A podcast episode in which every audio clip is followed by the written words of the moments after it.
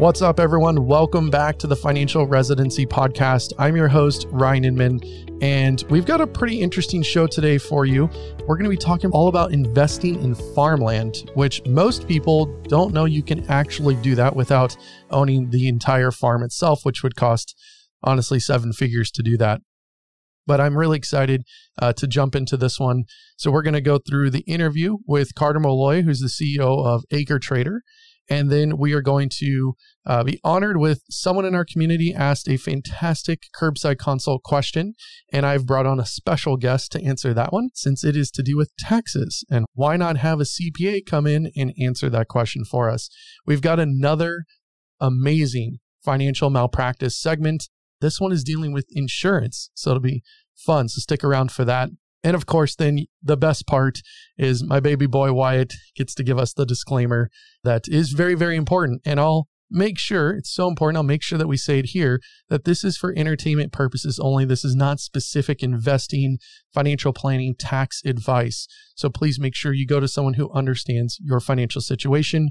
And if you don't have someone, we would be honored to work with you at Physician Wealth Services. That's our fee only financial planning practice. And we help physicians all across the country. We don't sell products, we don't get kickbacks or commissions, and we charge a fixed flat fee to work with us. So check us out at physicianwealthservices.com.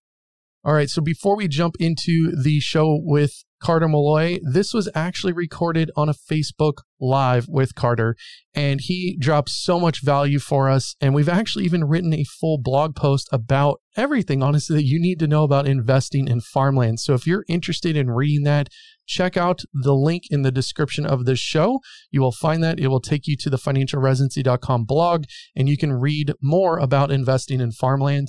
I personally have invested in farmland. That does not mean that you should or that it is a good investment for you, but it was for me and I loved it. And I used AcreTrader to do that. So that's why I'm really excited to bring them on the show. Now, we did this as a Facebook Live, like I mentioned, that was in our community. And you can join that by going to financialresidency.com slash community. It'd be amazing to have you there. There's about 5,500 of us, all physicians or spouses of physicians in the group.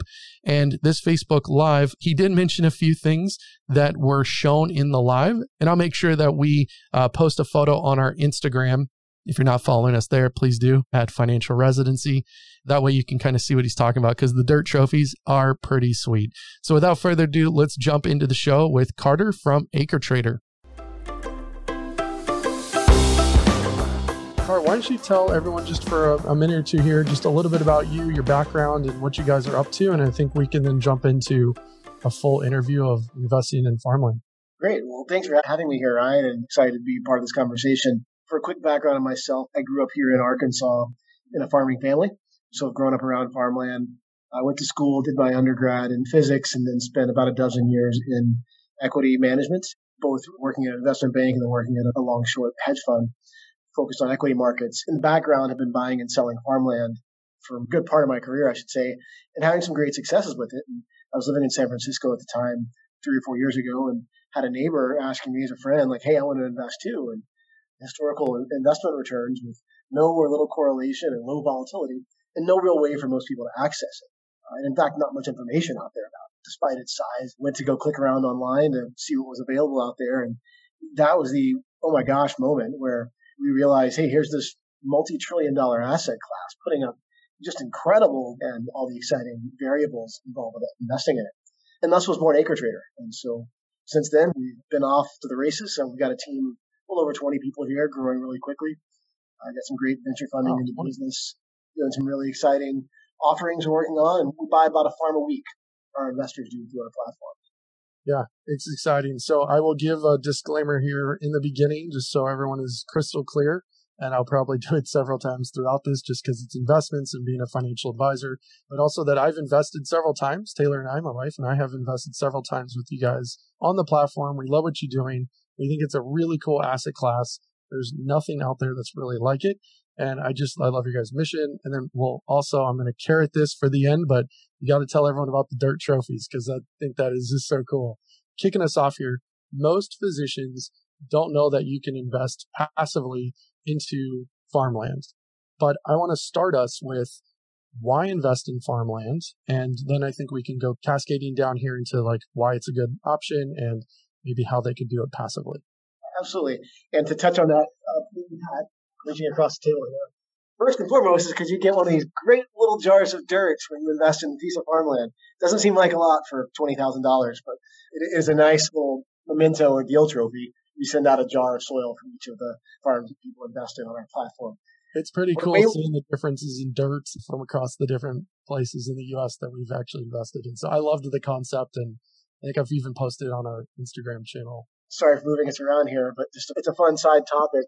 Here are some soils from some of the various farms that have been invested in on our platform, and you can see the material amount of variation between those uh, soil types there.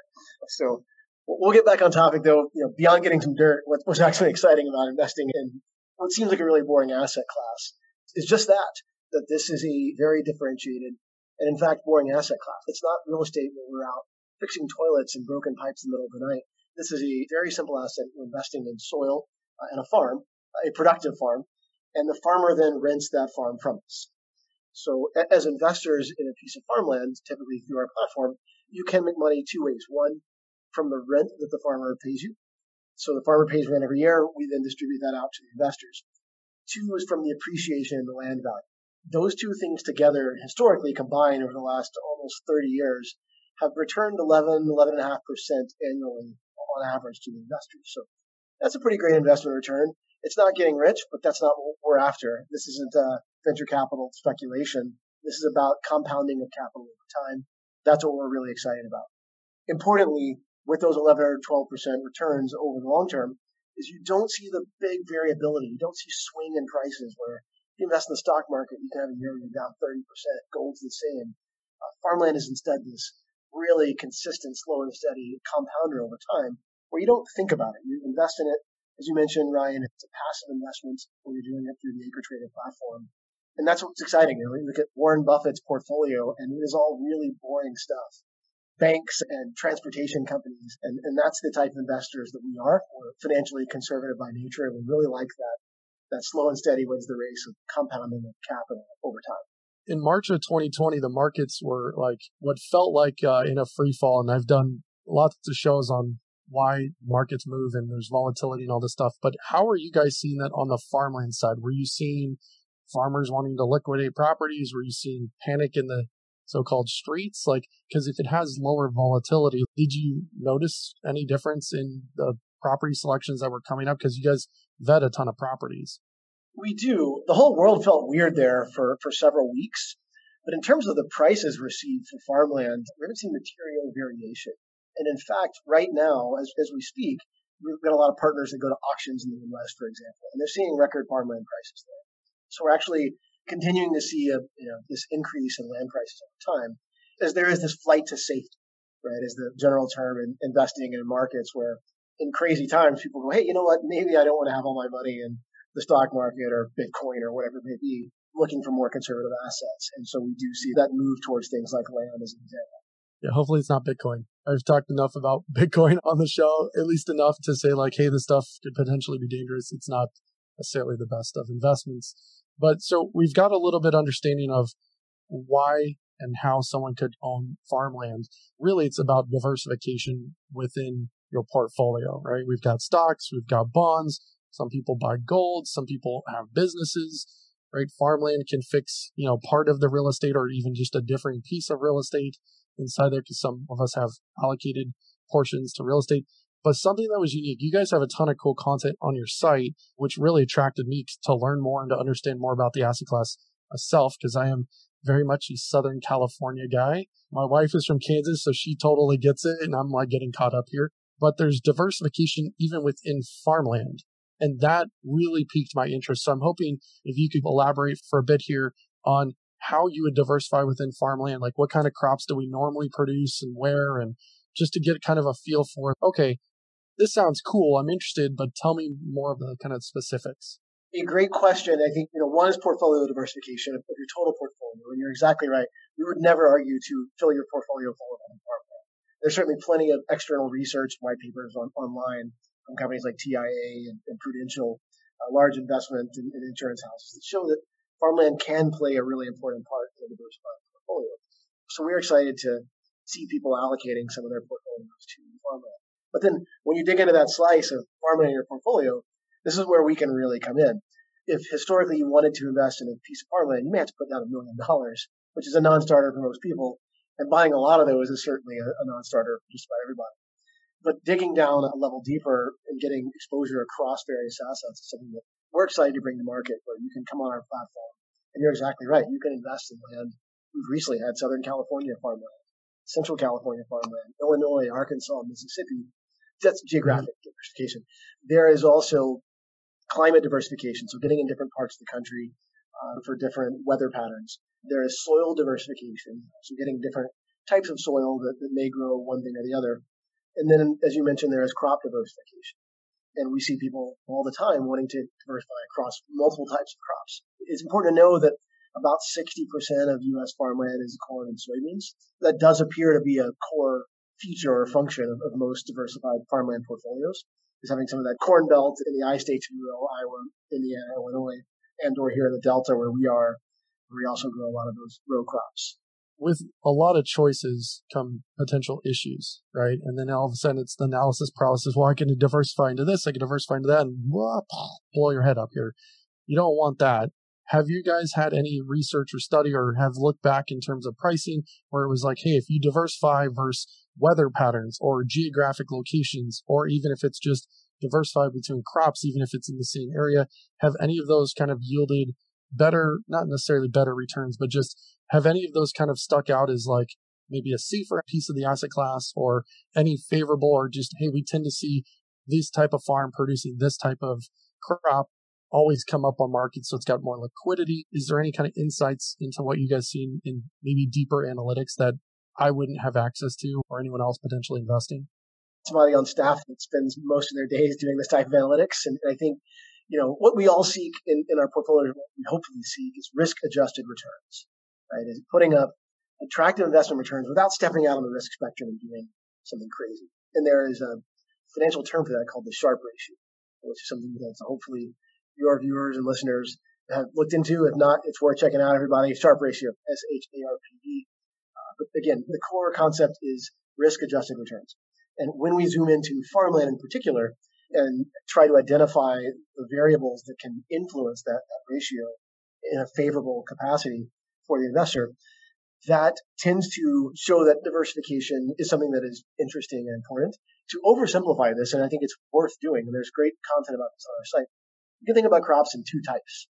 Row crops, things that are planted every year. They grow, you harvest them, then you replant them in the spring, you do it again. And then permanent crops, which is trees. And they have very different investment profiles. The trees tend to give you better cash on cash returns, but lower appreciation. The row crops tend to give you lower cash on cash, so your annual distribution payment you get, but potentially greater appreciation. And so we do see a lot of investors on our platform allocating across those, where they'll own a corn and soybean farm, a rice farm, and then some almond trees with us, or some apple orchards in Washington.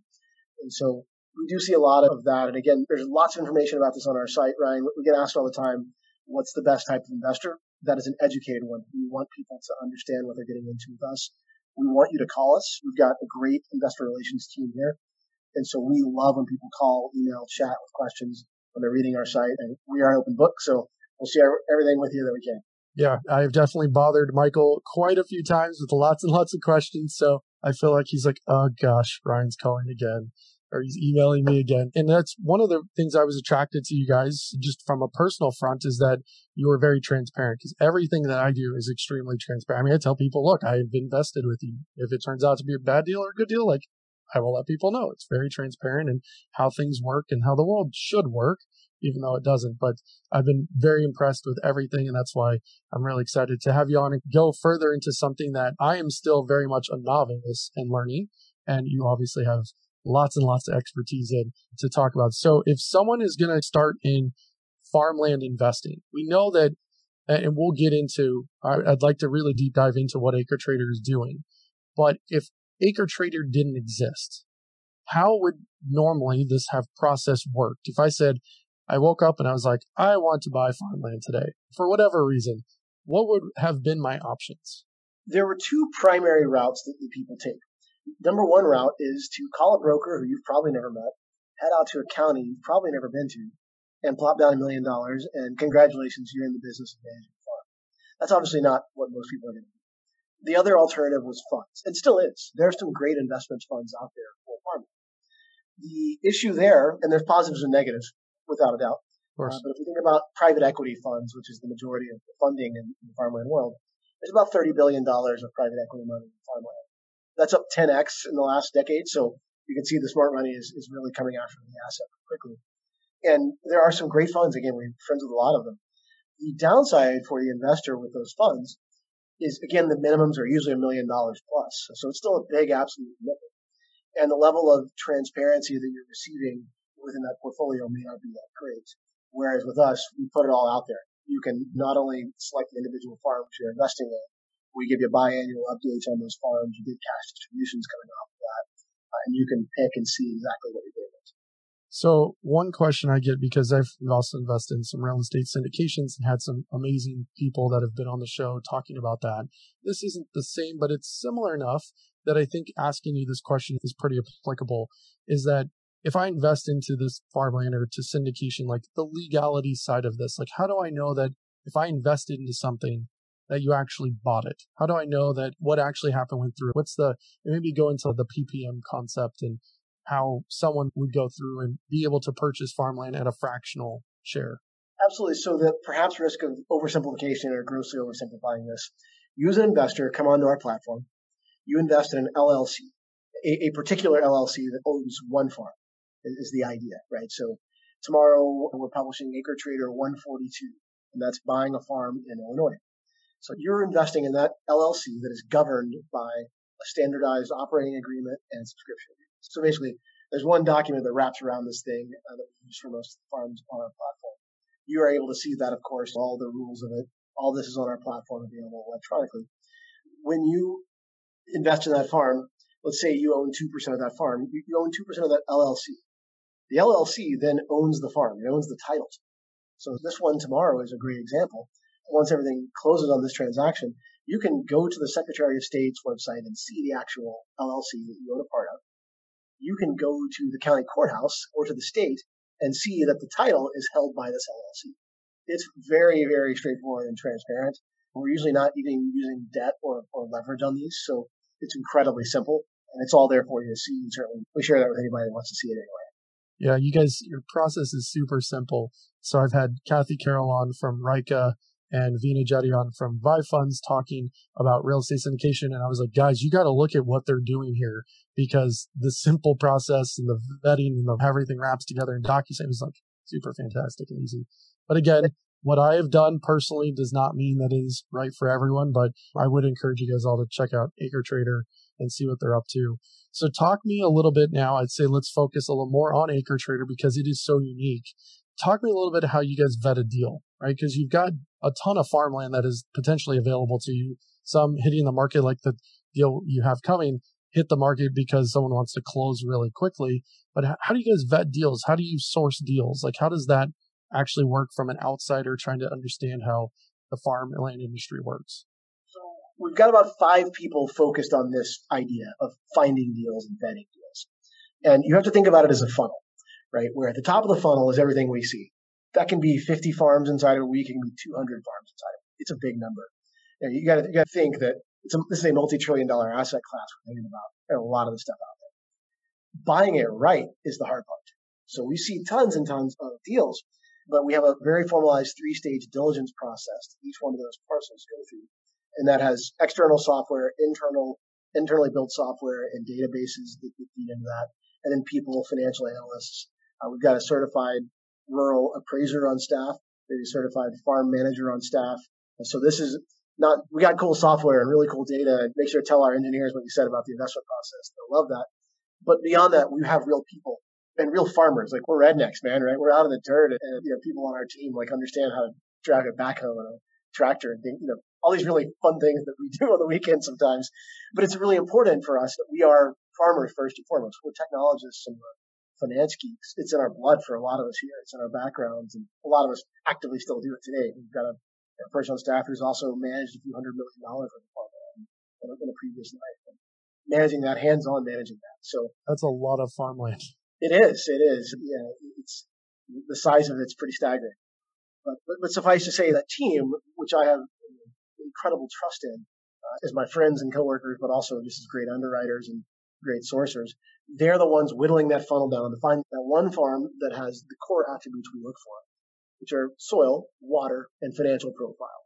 That is again another gross oversimplification of a really complex process and 90 something checkpoints and all the variables that feed into it. But you really want to boil it down, basically you need water, sustainable long-term water supplies. You need quality soil that can preferably grow multiple crop types, and you need to be acquiring it at an attractive valuation.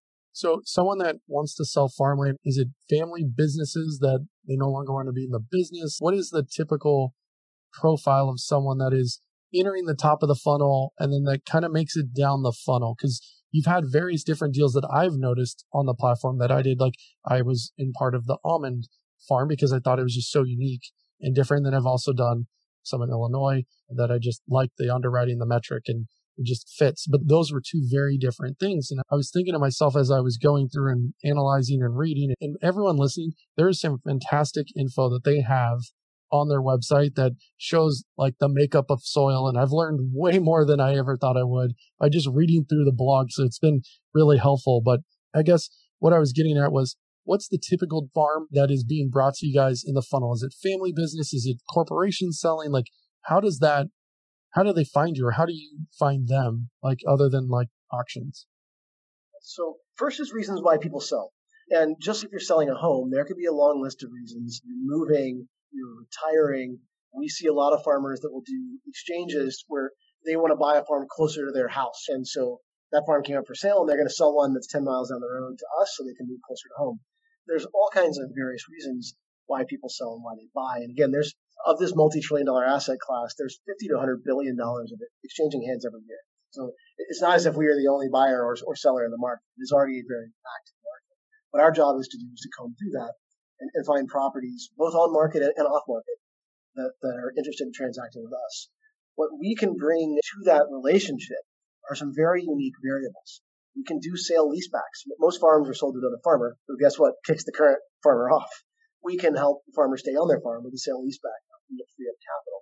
We can have creative terms. We can allow them to invest in the farm alongside us. I'll give you an example. A few weeks ago, we had one in Indiana where the farmer came to us and said, Hey, I know of this piece of land. I'm farming it currently. I would like to invest in it. I can't buy the whole thing. Would you guys like to come alongside me? If you will, I can get it at a great price. Uh, and so, and or the, the farmer coming is coming to the platform tomorrow, same idea. Hey, I need to do a really quick close, I'm willing to give you a discount if you can close it quickly. Mm-hmm. That's really our approach: is we provide flexibility to the seller so that we can achieve those three important things that we discussed a moment ago: soil, water, and financial. Yeah, and because you don't have crazy amounts of deal flow, right? There's not 10, 15 things hitting your website all the time. I actually noticed that it was a very valuable commodity even when it came on the platform that things get funded pretty quickly. So there was some due diligence that you'd have to do ahead of time, and you guys offer some stuff on your site that people can read through. And I think again, the literature that you guys have is really important. But I can speak to it as one of your current investors, but I'd like to hear it from you maybe. Once I say, hey, look, I'm going to sign up, I'm going to do this, like maybe walk someone through the process. And then after the property closes, what is the communication with the investors and how does that work on a more long term approach. Absolutely. So process and post close. And you also mentioned how we don't often have farms up on the website. I want to tag on that as well. Because sure. you're right. We way more often than not do not have any current inventory on the website. Part of that's a function of every time we put a farm up, people invest pretty quickly. And part of that is a function of our stringent underwriting. If we were a revenue optimized company, we would always have a farm up because that would mean more business to us. The reality is, is our underwriting standards are so high that most, the extreme, extreme majority of the things we see do not make it onto the platform. And we would rather forego a week of having something live than put something up that we're not excited about. And so that's the reason as to why you see that scarcity on our website. Just to give you some context there. The farms go up and you're right, they are invested in pretty quickly. So to talk about that, the process and then the follow up. The process is fairly simple. You go to acretrader.com, you sign up, you create an account, you tell us a few things about yourself, and then there are two regulatory hurdles to get through that nobody loves, but we are absolute sticklers to make sure that this occurs for every person. Number one is called Know Your Customer. These are banking rules to make sure that you are not a fraudster or that you are not in a government database as literally a terrorist. Um, and so the first is tell us some information about you. Where do you live? This kind of stuff. The systems can ping that government database to confirm identity. The second is then accreditation. And this is a painful point for everybody, but it's one we have to adhere to for regulatory purposes. When you are investing, you need to be able to show that you are an accredited investor. So what does that mean? That is individually 200,000 of income, joint 300,000 or a million dollar net worth, or you have one of these licenses like you're a stockbroker type person to become accredited. Not everybody is accredited. We recognize that. We certainly want to open the platform to non-accredited investors in the future. If you are not accredited today, please feel free to sign up. It's free to sign up. We will keep you updated for when we do open it up to everyone else. But in the meantime, for accredited investors who want to invest today, it is making sure that you have that documentation ready to get approved and to make your actual investment. I found out the interesting little tidbit because in the past deals that I've had, it was very easy to have the accreditation, but the process that you went through and what it asks you to fill out this form, I'm like, well, I'm an SEC registered advisor. I'm an accredited investor. I don't need to go to another plan. I'll just sign my own. And it got kicked back. It was like, no, no, you can't sign your own. It's like, oh, yes, it's like a physician really can't write your own prescriptions. All right. Another we catch a lot of heat for it, man. Is the reality. We are unapologetically adherent to the rule of law, and that's it. And does that frustrate people? Sometimes, yes. Frustrate us all the time? Absolutely. But the reality is, if, if we let people through who don't fill the criteria correct, then we could be putting not only ourselves, but the investors at risk. And we're just not going to do that. And in fact, if you see other platforms that are letting you sneak through and, and do things you shouldn't do, that should raise big alarm bells to you as an investor. You don't want to mess with the SEC rules or investor funds at all. So, as an investor, I appreciate that. The last question I had on that piece was the follow up. So, property closes, say someone wanted to go verify, they can go verify those little things. But then aside from the awesome dirt trophy, which again, I'll make sure if it's not on my Instagram, I will post that on the Instagram at financial residency, our little trio of dirt trophies. But what else can someone expect from you guys and how's the communication and how do they keep up to date with what's going on in now the cool farm that they own? So we send out biannual updates. So you'll get a document with some pictures and telling you about what's going on on the farm and the harvest and the farmer and any other variables that may have occurred. Then things like, hey, we found some extra income because we rented out a duck hunting blind on this farm in Mississippi. Those types of fun updates as well. And then, so beyond the updates, you also get distributions. So we will actually be making distributions here in a few weeks for the 2020 year. So there's a really easy process where you can link your bank account to a wallet on our website. We will drop the funds in there into that wallet, so you can just drag them out to your bank account. If you don't have a linked wallet, that's okay as well. We'll mail you a check deals. It was real easy. There's no excuse. The link of the wallet was. So you mentioned one thing here is additional ways of revenue, and I thought I was going to finish out the show here, but I, I want to actually touch on this for a second because I'm probably going to learn something as well, and I'm not ashamed to admit that. There's other sources of revenue that you can have with the farm. What are some of those revenue sources that you guys aren't writing this into your pro formas and factoring this into it's just like icing on the cake. But what would that be and how much could that maybe alter or improve the profitability of certain farms? We love those options, right? The options, and there are a number of them, but the most common additional revenue sources you'll come across are hunting rights. So allowing somebody to come on it, usually during the winter when nobody's out there anyway, to come shoot at wildlife and, and or use it recreationally. That is certainly one source of additional income, and that can be very meaningful, especially in, in the Delta states here where we have waterfowl hunting. So in Arkansas and Mississippi and Louisiana, people will pay a real pretty penny wanting to go out and duck hunt. You know, we have a few farms this year where we're able to secure hunting leases that were in excess of expectations. And so we're excited to communicate that with people that are investors in those farms. Another common outcome is alternative energy. So putting solar panels or, or windmills on farms, we're obviously huge fans of that. It is not as common as we'd like because you need the farm to be close to transmission lines. That's certainly something that we seek in underwriting is, hey, if we can get a farm that's close to transmission line, then we can go check out this other deal as well. Those tend to be the most common additional sources. And then there's also the way you construct the lease. So a flex lease is an example where the farmer pays you the rent, but if the farmer has a good year for one reason or the other, bean prices went up or they had a big yield, the weather was great, then you can actually earn some additional income on top. That's really helpful to understand. And I, you know, I saw that in one of your guys' uh, white papers or something about the windmill concept, but I was like, how does that work? And I don't think anything that I have invested in would, would be a, a candidate for that, but it's always interesting. And then the hunting is just, again, being from Southern California, I'm like, hunting? What do you, you mean hunting? Do people pay to hunt? That's crazy. Again, just, I'm such a city guy. It's pathetic, but it's really fascinating. You guys just have so much good information that I want everyone that if you're interested in just even learning about what's going on and what we're talking about, that like Carter could have gone five miles deep to actually use a dirt analogy, but he could have gone a lot deeper on the intricacy. But I think this is a really good warm up to what it is, how it's important, how it can help you diversify. So thank you so much for coming on and helping us understand a little bit more about farmland. And if anyone is interested in learning more, I will link to stuff like on financial residency. We actually have an awesome blog post that's coming out all about investing in farmland that will be on financial residency. But you guys can check it out at acretrader.com. So thank you so much for coming on. I really appreciate your time today. Thank you so much, Ryan. And as we discussed as well to, to those of you listening, feel free to call us, email us, chat with us on the website.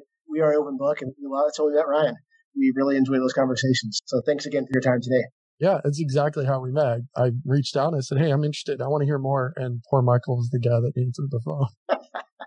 He's got a couple other colleagues sitting next to him as well. And this is what we do, man. We talk about farms and soil all day, every day. So we love the conversation. I love it as an elementary gardener that my dog destroys everything I plant, but I do love what I have and put pictures out with my kids, like learning like little chores and farm. I mean, obviously it's nothing crazy, but we enjoy it as a family and I love it as an asset class as really the diversification play. And what really truly intrigued me was diversification within farmland itself. And that's why I've chosen kind of three separate unique pieces and I will likely continue to add one or two a year into that. So thank you so much for coming on. I really appreciate you and uh, everything you guys are doing. It was a pleasure. Thank you, Ryan. Appreciate you. Talk to you soon. Well, it's always a pleasure talking with Carter. I love their service. I love what they're doing. I love their mission.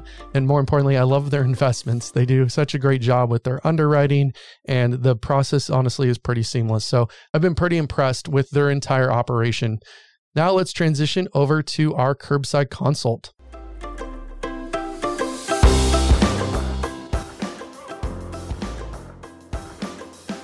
So we've got a killer question from someone in our community, and I'm very excited to highlight that. But I thought, you know what? Let's bring on a CPA to answer this tax question because honestly, it's just going to be a much better answer than what I can give you. And so I've brought on the co founder of Physician Tax Advisors, John McCarthy, on to answer this question from someone in our community. If you're looking for tax help, right? The New Year is here and taxes are coming due. Highly recommend you reach out to John and his entire team by going to physiciantaxadvisors.com. All right, let's hear from our community member. Hi, Ryan. This is Tony from New York City.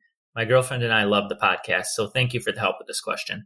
I'm a first year attending and am fortunate to be getting a production bonus and have a tax question regarding this. I'm a W 2 employee, and the bonus will be a separate line item my employer is going to tax it at my normal 37% federal withholding rate. My reading is suggesting that this bonus should be taxed at 22%, up to $1 million. If this is true, this would be a significant savings. Nobody seems to be talking about this for physician bonuses, so I would like to know if this is true. Is there a lot more to consider in things that would potentially make this not apply to this type of bonus? Thanks a lot for the help. This is a great question and uh, often misunderstood area of the tax law. Bonuses are considered supplemental compensation by the IRS, and the withholding on supplemental compensation is detailed out in IRS Publication 15. The employer in this case has a couple different options for how to withhold on bonuses. So the simplified method for people with compensation under $1 million is to withhold at a 22% flat rate. The employer can also decide to treat the bonus compensation as a single payment with the most recent wage withholding. So you can end up with employers that could choose to withhold at a higher rate depending on what the regular compensation is. But what we find in practice is that most employers will choose to withhold at the flat 22% rate. Having said that, if you are expected to have compensation over $1 million for the year, then the employer is required to withhold at the highest federal tax rate of 37%. Now, what we see in practice is that some payroll departments uh, don't follow these rules to the T. So we do end up with some interesting situations um, like this question has mentioned here. You know, in this case, we're seeing a payroll department withholding at a 37% rate, you know, when we would uh, not expect them to, you know, since compensation isn't over a million dollars you know, in that case, I would go to the payroll department and reference IRS publication 15 and see what they have to say uh, as to why they're withholding at the top rate. Now, the good news is, even if the employer is unwilling or the bonus has already been paid and withheld at that rate, this isn't really the end of the story. So, the good news is, when you get to your tax return, even if the bonus compensation is over withheld, there's a mechanism to true this up at the return. So, even though you've had more tax taken out at the time, you know, when you get to your return, you will claim all of that withholding on the return. And then your compensation will be taxed at the appropriate tax rates based on all of the rest of your income for the year. So, you know, what we find is that, you know, it's a common issue for employees. You know, if they've been withheld at 22%, in a lot of cases that's too low. So we end up with a tax liability due on the return. If it's been withheld at 37%, a lot of times we'll find that that's a little too much. We end up with a refund on the return. And the answer for a vast majority of our clients is that it's somewhere in between. So it is something to pay attention to. You know, do a estimated tax computation at the time you receive your bonus and see, you know, where things stand for you personally. But the good news is we'll get to the right answer. The bad news is that we have to wait until the return and filed in the spring in order to, you know, true it up to that level. So great question. And uh, thanks for submitting it. Like I told you, John would give you a much better answer than I would. John, thanks so much for doing that for us. And if you would like your question answered on air, I would be honored to have it on air. Likely it will be me answering it, but if it's a tax question, there's no one better to handle it than John McCarthy at Physician Tax Advisors. Transitioning over to our financial malpractice, which is becoming one of my favorite segments of the entire show. And I'm so excited to keep doing these because I know we're all going to learn something and hopefully not make these mistakes. I have brought on Michael Relvis from MR Insurance, and he is fantastic. So excited to have him on. Michael, welcome back on the show. Ryan, thanks for having me again. I'm enjoying this. This is going to be fun. So, we had a really good story before from you. What do we have for this month's show on insurance and a horror story that you have either experienced or heard of? So, this is one that has a little bit of background to it. I'll kind of build it up a little bit here. When you're applying for disability insurance, private disability insurance specifically, there's an underwriting process. You have to complete an application, go through a medical history questionnaire. There's a gamut of things that you have to do. And those questions are asked for a reason they're going into the decision making process from the insurance company, right? So what they offer you is dependent on that information. And the validity of the policy that you're buying is also based on that information. It's based on the information you provide being accurate. And this is twofold. It's a example of what you really need to make sure that you're doing in order to avoid this type of nightmare. So we've had a claim situation or heard of a claim situation where someone was applying just out of residency for a private disability insurance policy. She had joined on with an organization that did offer group disability insurance, and she just wasn't aware of it. As agents ask that question, do you have group disability insurance? And a lot of times people will say, no, I don't, or oh, I think I do, but it's just a small amount. It's not a great policy. It's not important. Well, actually, it's really important. So important that it determines or partially determines how much coverage the insurance company is going to offer you. So if you are provided group disability insurance and don't disclose it on the application, that is hugely problematic.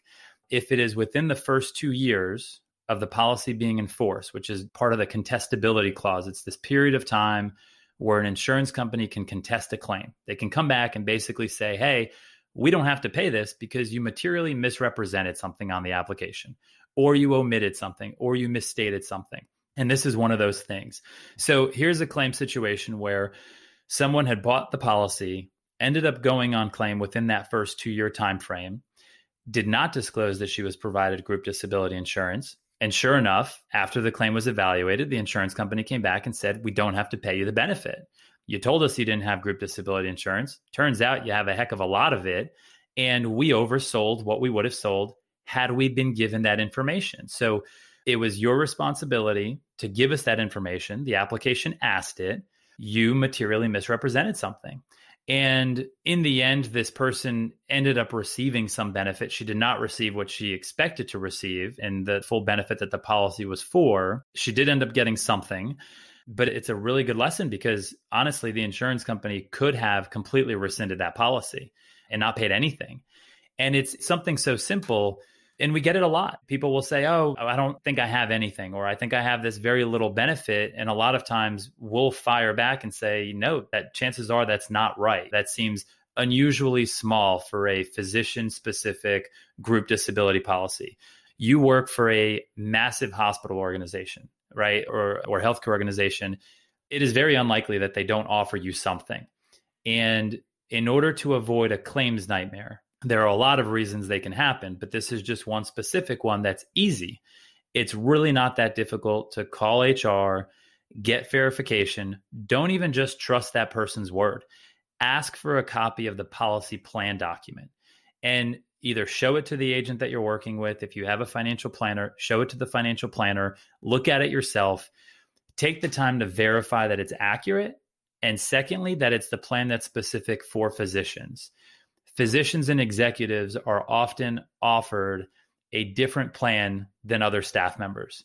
When you call HR, they don't necessarily know right away whether you are a physician or not.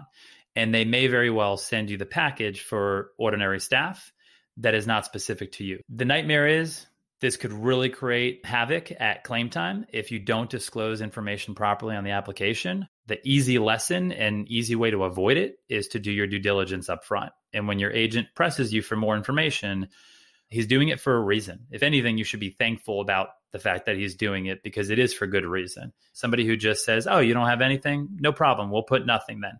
That's not a good thing. So, could be a nightmare. yeah. I've worked with enough physicians that when I'm saying, Hey, do you have any group coverage? You, as we're doing our intake and just starting to onboard someone, and the response is, Ah, it's just crap anyway. It's like, well, they'll have it, even if it truly is crap, because there are some group policies that are crap. It is still a policy that is still in effect and that needs to be disclosed. Otherwise, you materially misstate it. So even if the policy is bad, you still have to do it. But that is great scenario. So, Michael, thank you so much for being on. Anyone wants to contact Michael, you can do that by going to financialresidency.com slash MR insurance. Appreciate you coming back on. Thanks, Ryan. Well, that was really fun having so many different voices on the show with a bunch of different segments. We're going to continue to do this. I'm trying to make the podcast even more fun and enjoyable for all of you. Thank you so much for being here. Please share this podcast with other physicians and their families.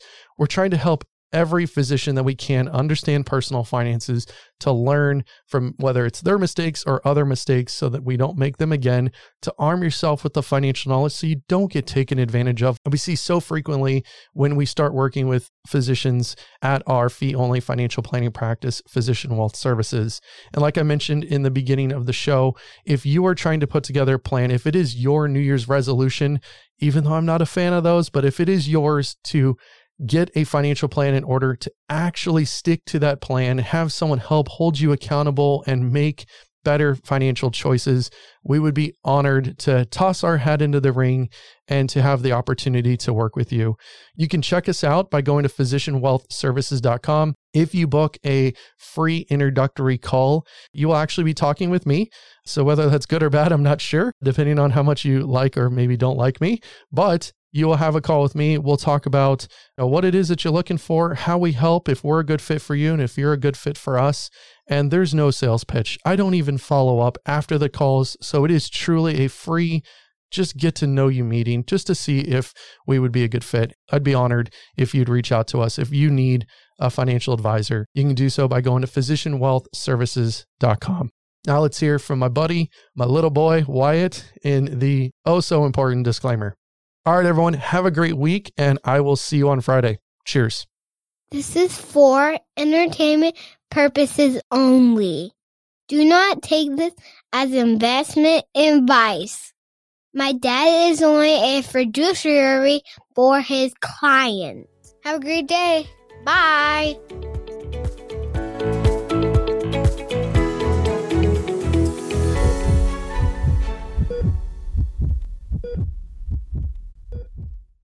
This podcast is for informational purposes only. The information should be relied upon only when coordinated with individual professional advice. Financial residency is not affiliated with or endorsed by PAS, Guardian, or MR Insurance Consultants, and opinions stated are their own. Michael Relvis is a registered representative and financial advisor and of other security products and advisory services through Park Avenue Securities LLC. Member FINRA SIPC OSJ 9200 Corporate Boulevard, Suite 390, Rockville, MD 20850. His phone is 240-683-9700. PAS is wholly owned subsidiary of the Guardian Life Insurance Company of America, New York, New York. MR Insurance Consultants is not an affiliate or subsidiary of PAS or Guardian. AR Insurance license number 8913976 2021-114082 expires 0123.